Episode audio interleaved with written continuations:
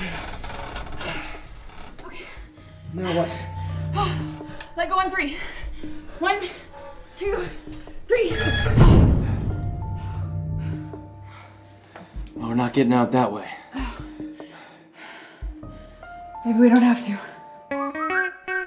Our heroes get deadlocked in an elevator. This is spoilers. I didn't know whether to do a spoiler or not. This is such a unique episode, but hello, my name is Pappy. I'm your host tonight. You might be wondering, what is this movie? What is Deadlock 2020? I haven't heard of it. Well, we'll explain that, but first let me explain who our other hosts are. I don't know, who's Weestus and Eastus? You guys are both in Indiana. Josh, are you more Weest or East? Josh Stevie's? is more Eastus. Just a bit. Yes. Go. Why don't you introduce yourself? And I think the three of us have all done a handful of these so far. What is your feeling when we set out to do a small budget requested by someone involved in the production review? What is that? What is your feeling going into that? This is Josh from Goshen, and just to be honest, makes me a little nervous. We did like three in a bunch in like a year, and we've taken a couple years off of doing indie movies, and I think they kind of made us feel weird because it's like we have a relationship with these people, but we're gonna rate their movie, and like we've decided that we're gonna like stand up with our principles and still be honest here, right? I think it's only fair. Full transparency, Ed Tomasi, the producer and story by, reached out to us. But Stevie, you're next most Weestus. I know that you are very into like story structure and writing scripts and all that stuff. Do you enjoy seeing these kind of micro-budget films?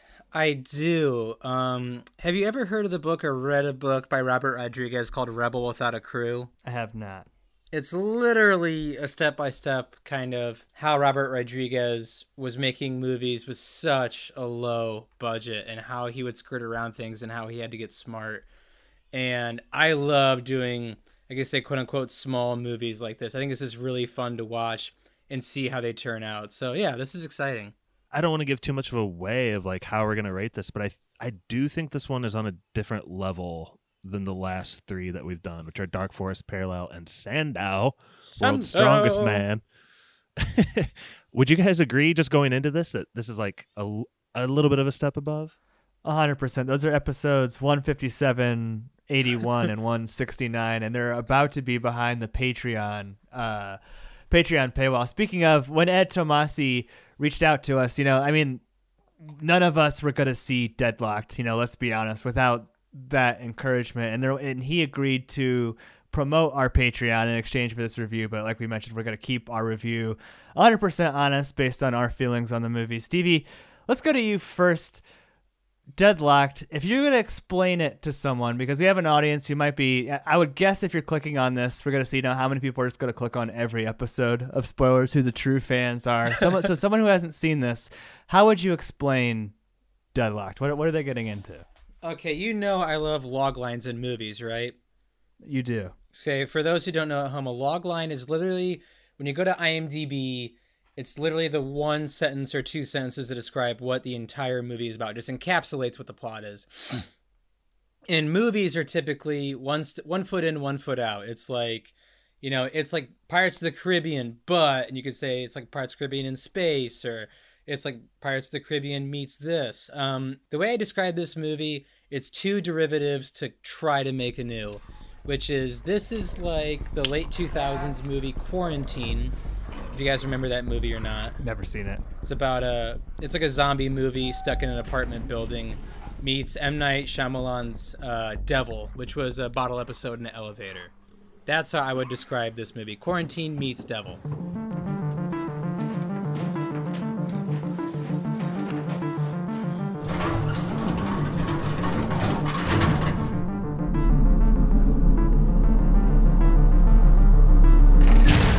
It's like someone wanted to make a whole movie in the elevator from Drive. Yes. Josh, I think it like really plays to the strengths, though, you know, and the constraints probably given the budget when you say that. Like, I think Ed Tomasi and Josh Bailey, like, unlike, you know, Alexander Cooper, who's a literal crazy person, like this, they understand like the scope and like what they have at their disposal, right? Dude, you can't just breeze by that like that. Before the pod, we're talking to each other, and I think we jokingly said, like, yeah, if you have a limited budget, bottle episode is a great way to save some dollars. But at the same time, there were some effects, and I thought it was effective the way they briefly showed the outside world kind of crumbling down. Mm-hmm. The helicopter looked like a digital effect maybe too. Some of the action. Maybe, but it was like brief enough and vague enough that it kind of like conveyed a story point. Mm-hmm. Stevie, like we mentioned, I guess like Quarantine, this whole movie takes place in an apartment building. A number of different characters get caught in this elevator. I guess this is always fun. Which of the characters in the elevator most stood out to you as an actor? You know, these are all probably small actors. A lot of them don't have pictures with their IMDb profile. The one that stood out the most to me, which I think he could probably translate to more roles effectively, would be Kyle English, yep, who played Mason. Yep, read my mind. He was the guy the cop was arresting. Mm-hmm. I just believed like every line he delivered and everything he was doing. I thought he was a tremendously effective actor, and I was just looking at him and, you know, not knocking any of the actors, actresses at all. It's just like I looked at him and I said to myself, I could see him in so many different roles. Mm. Like I believed everything he was doing. Idiots. Wait, I'll get that side. I have a feeling I'm probably gonna need that gun. He kind of has the last moment too in the movie. He's got like a little hair flip, and I say that kind of flippantly, but it was pretty cool. The ending was, I thought. We watched it on a Amazon watch party. That was my first experience doing that. Had you guys done that before? First time. Apparently our voices were going through like Stevie's TV. It was a lot of fun. But yeah, I heard you laugh at that hair flip at the end. Josh, did any other what other characters stood out to you from the movie? Because it's a very limited scope story, limited amount of characters who are in the elevator. I think 5 who are in the elevator? 4? Yeah, and you got to be careful when you're laughing with or at like a B movie like this. And I think that was a good laugh. One character that stuck out was Connor, played by Nick Champa, and I think it may have been because he was the first to die. He kind of had to get all his lines in quick. I like the introductions at the beginning. That's one thing I really look for in a movie. Like, how do these characters introduce themselves? And they basically use his character to kind of force all of that. Mm-hmm. Does that make sense? So you're new to the force, huh? I'm sorry. I'm Connor. Officer Daniels.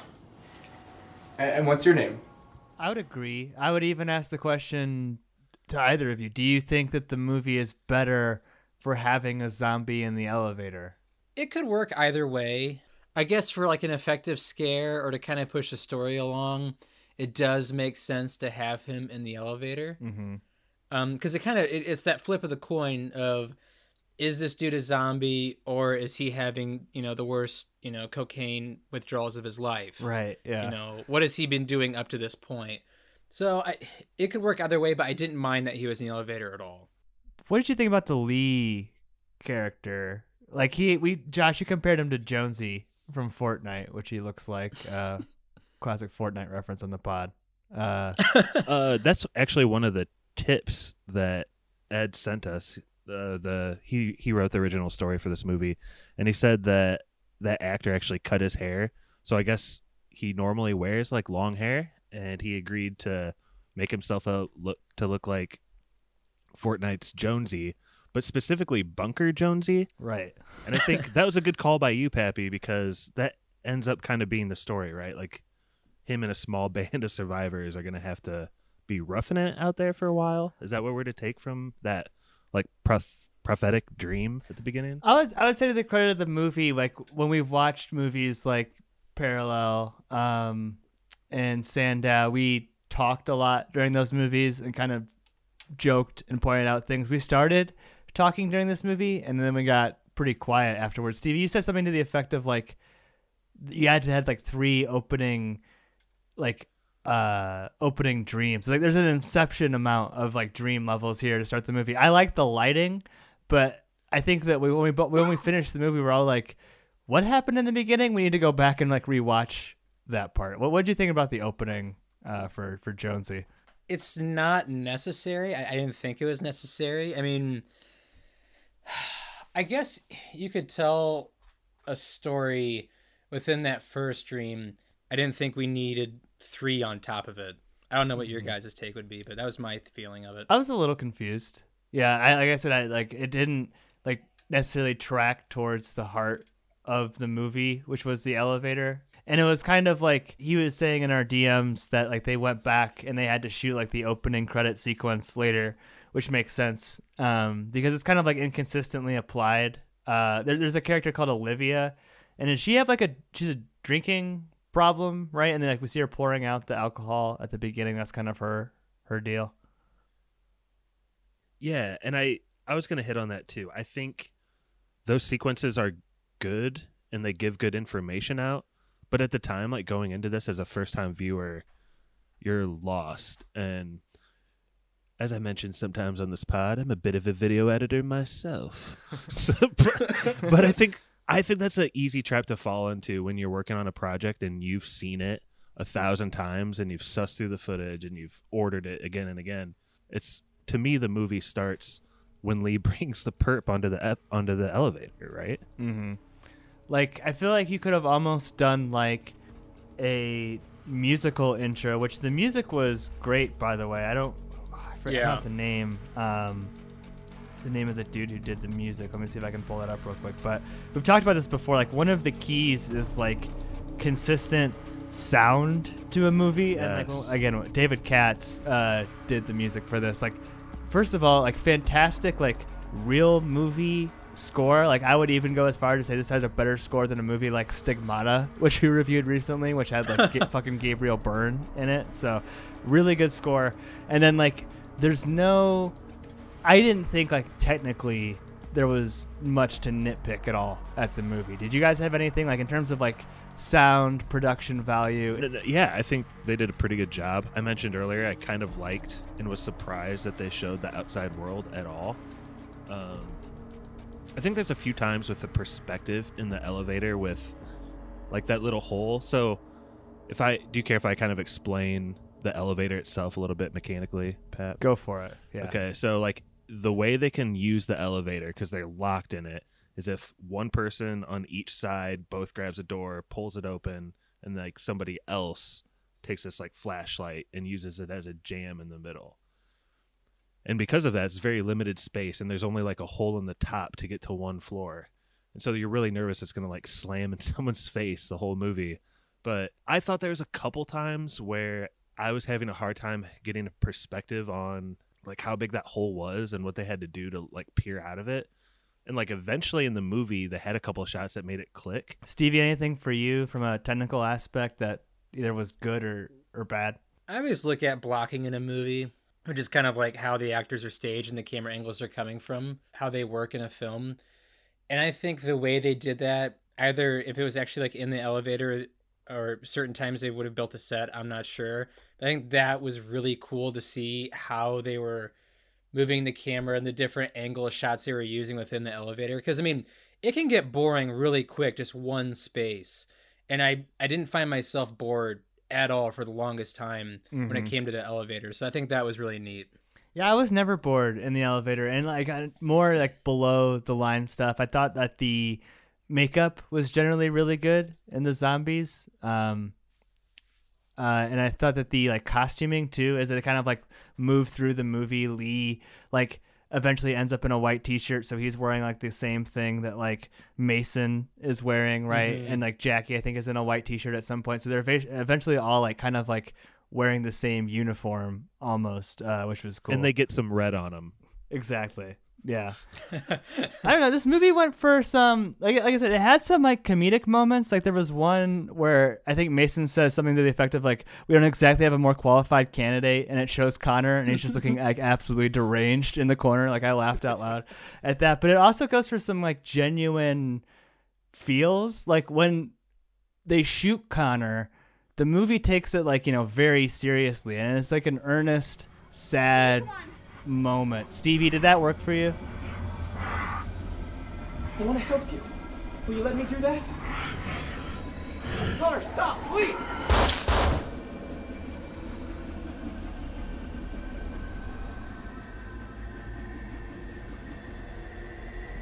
Lee.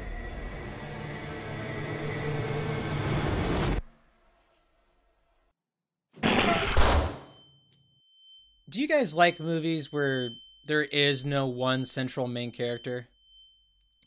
I think if you go all in, like in Robert Altman, like if you go in like a Robert Altman like style, it can be cool, but not. But I don't like Love Actually, so I guess it kind of like depends. I mean, this movie hopped around a lot between, you know, who is the main character, but like you're telling a zombie story in an elevator in an apartment complex. And I thought, like, for the most part, like, the feels they went for actually worked, especially with, like, you know, the teenage girl who got the voicemail from her dad. I think that stuff like that actually worked. And especially with Olivia, like, not wanting to, like, kill her sister, even though, like, mentally she's still not there. So, yeah, it worked. Yeah, I thought the camp stuff, too, when Jackie was unpacking her bag. Like, that really worked for me.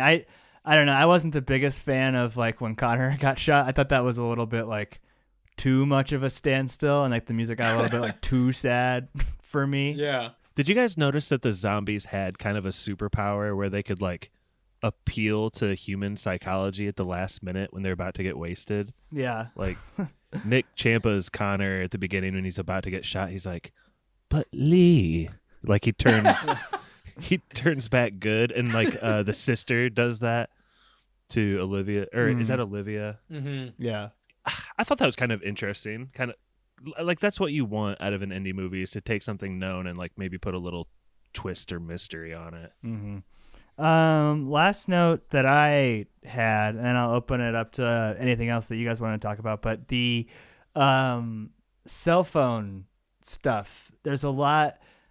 Olivia leaves the elevator, and I was it mentioned explicitly like you should do a video call? Did I miss that line? I didn't catch that either. Yes. So Jackie like grabs her phone and she's like in the background kind of messing with it, and she's like, "Hey, I set this up for us." And Lee's like, "Hey, that was a good idea. We'll be able to see what's going on out there."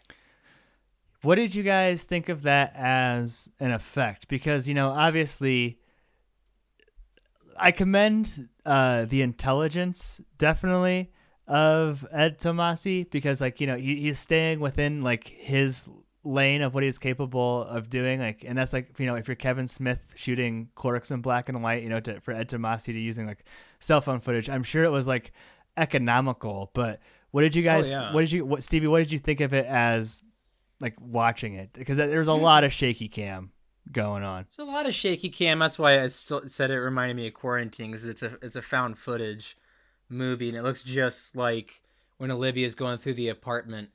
Wouldn't you guys want to stay on Zoom or Skype or something if we're doing that? Like, maybe not with headphones in, but it's not. I thought that was kind of a realistic, like, modern approach to like. I wouldn't be holding it from behind a wall, just to like show you guys what they're doing. Right. Like it in perfectly framed. I thought like definitely we could have gotten more like, you know, foot shots or, you know, just barely shoulder shots. But I mean, for what this movie is, it wasn't like a sore thumb to me or anything like that. At one point, Olivia says, "This video call idea sucks." And I was wondering if that was like the person writing the story. Yeah, this idea is really sucks. Like, I don't know. It's very like contrived to me. It's very tropey. Like, and especially like how like the calls cut out. Like I've never heard a cell phone like fuzz, like when it cuts out of a call. Like, I don't understand why that's happening. Like, and it gets, like I said, very tropey of like the zombie genre. Josh, What did you think about the cell phone footage scenes? Not to be the overly positive guy, but I honestly thought it was a pretty creative way to make this movie.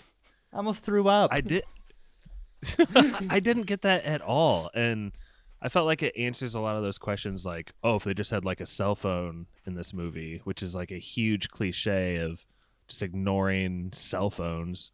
And true.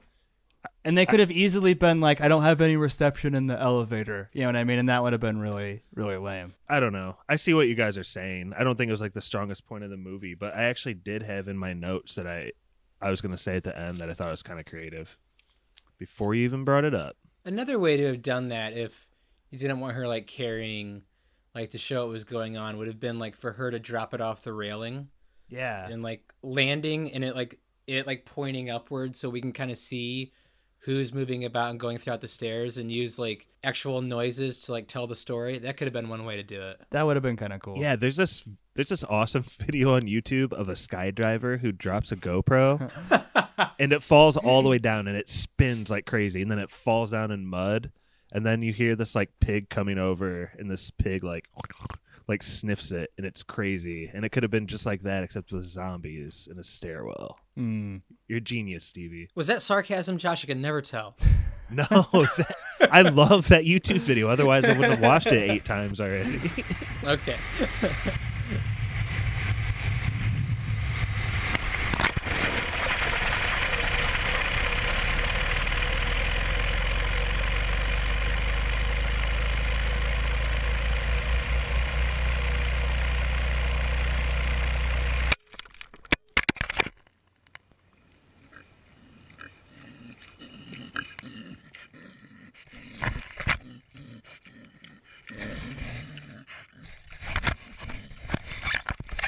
I think that's all that I had. Do you guys have anything else that you wanted to talk about? One of my notes is that it ends like the Left 4 Dead series begins, and you kind of have like 3 badass characters with weapons, but they're just like melee weapons. They need to like level up and upgrade, mm-hmm. and like they're going out into the world to like beat some ass. And I thought that was kind of cool how it ended, but. Are there any other like story beats that if someone hadn't seen the movie, they might need to be caught up on?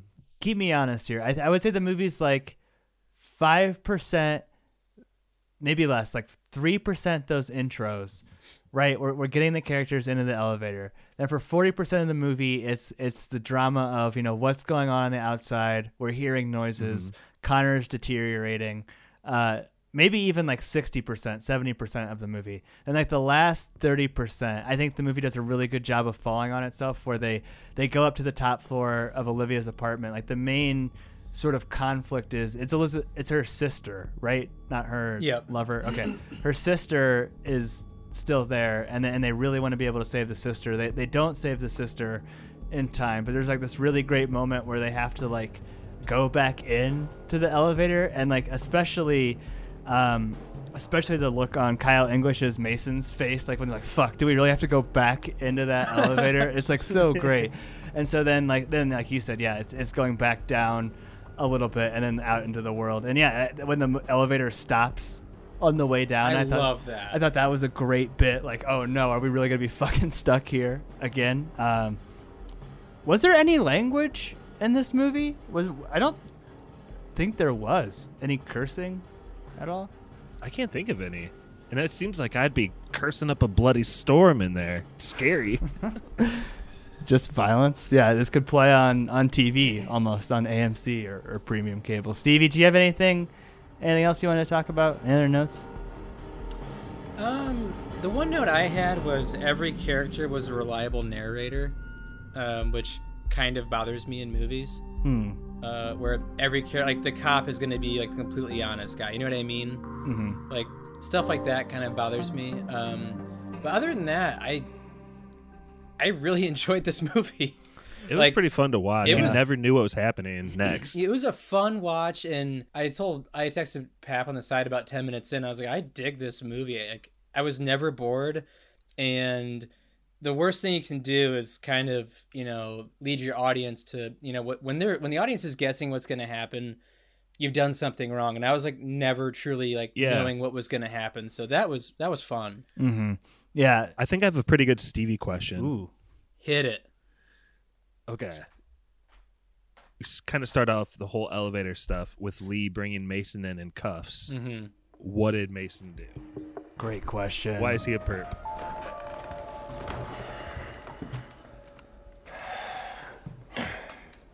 You know, if you took the stairs more, you might catch me next time.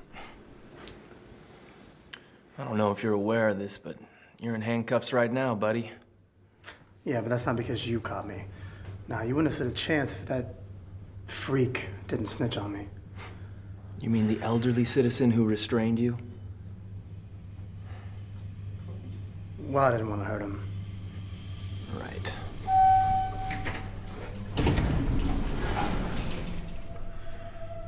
So, Mason was a reliable narrator this whole movie. Unfortunate. I liked him being a good guy. I was so glad he never stabbed him in the back. There's nothing wrong with that, but I really wish Mason would have been the first one to use the gun. Like, that would have been cool to me.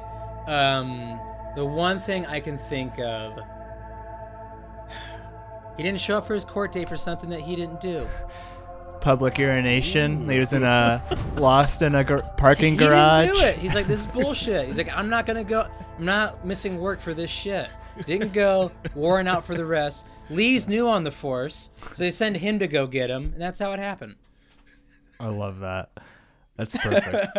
Perfect. Any other final thoughts? The one only other final thought that I had is I really like the tattoo of Italy that the character Nathan had on his forearm. It was pretty sweet. Anything else, or are you guys ready for yes or no's?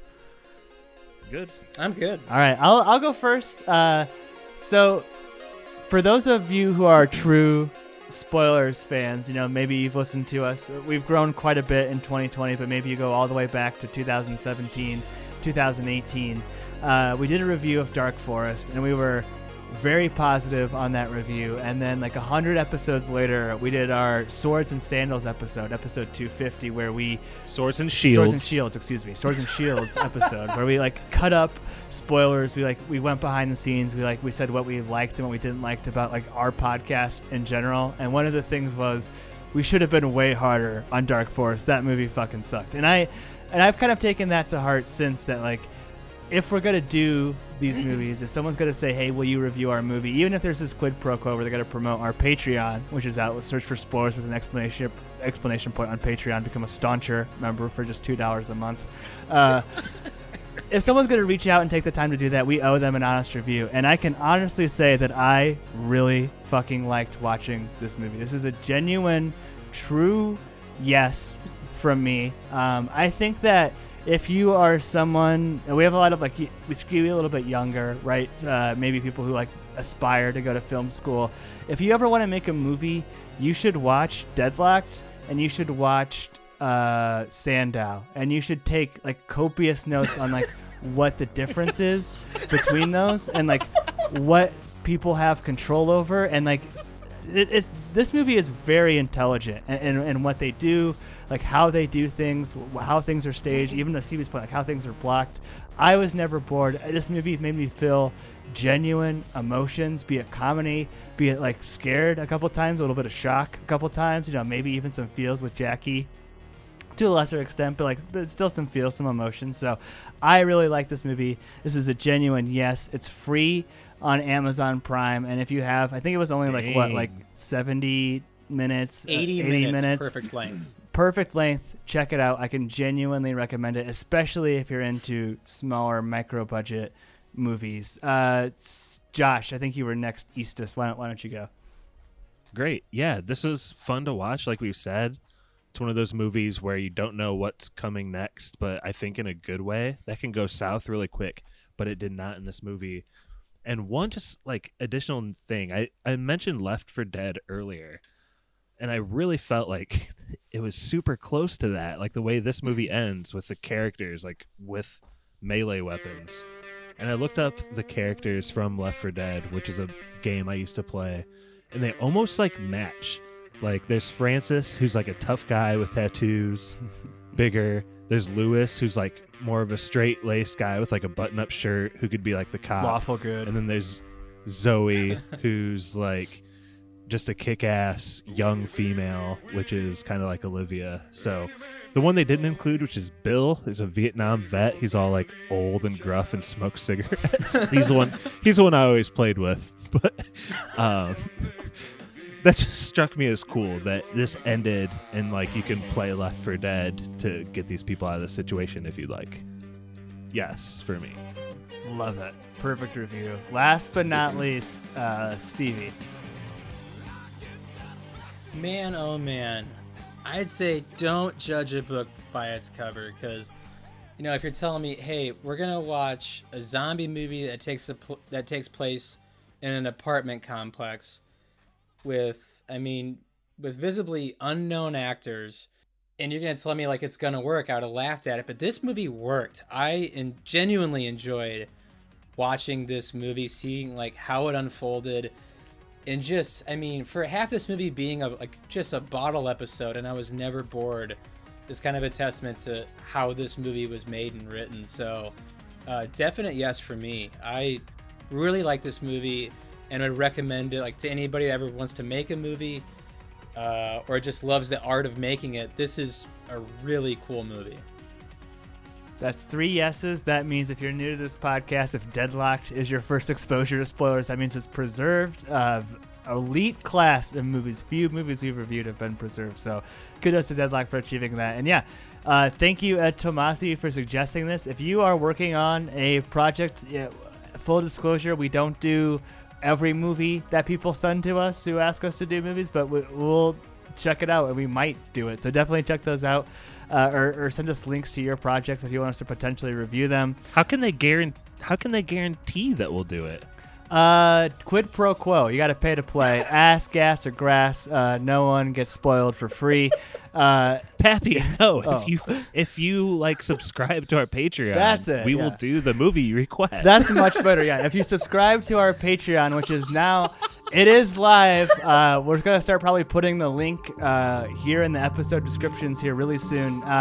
It would mean so much to us if you could donate at a small level, even if it's just for a couple months. It helps us keep our hosting fees up. Like I said, we can keep like doing all this content for you guys. So check that out. And then also feel free to contact us. And Spoiler Man, take us away and tell us how to do that.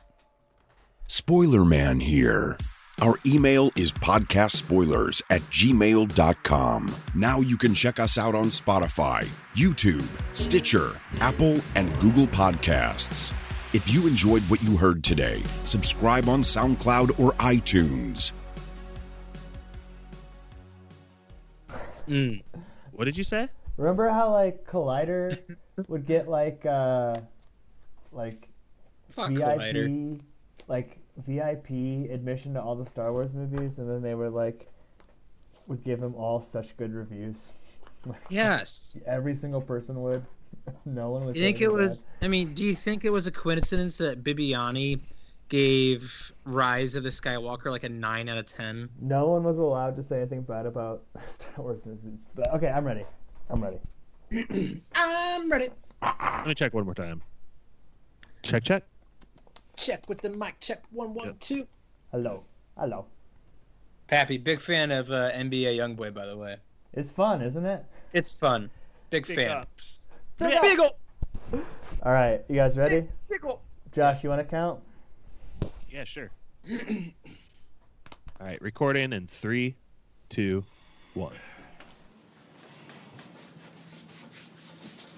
Connor. Sorry. That was spoilers.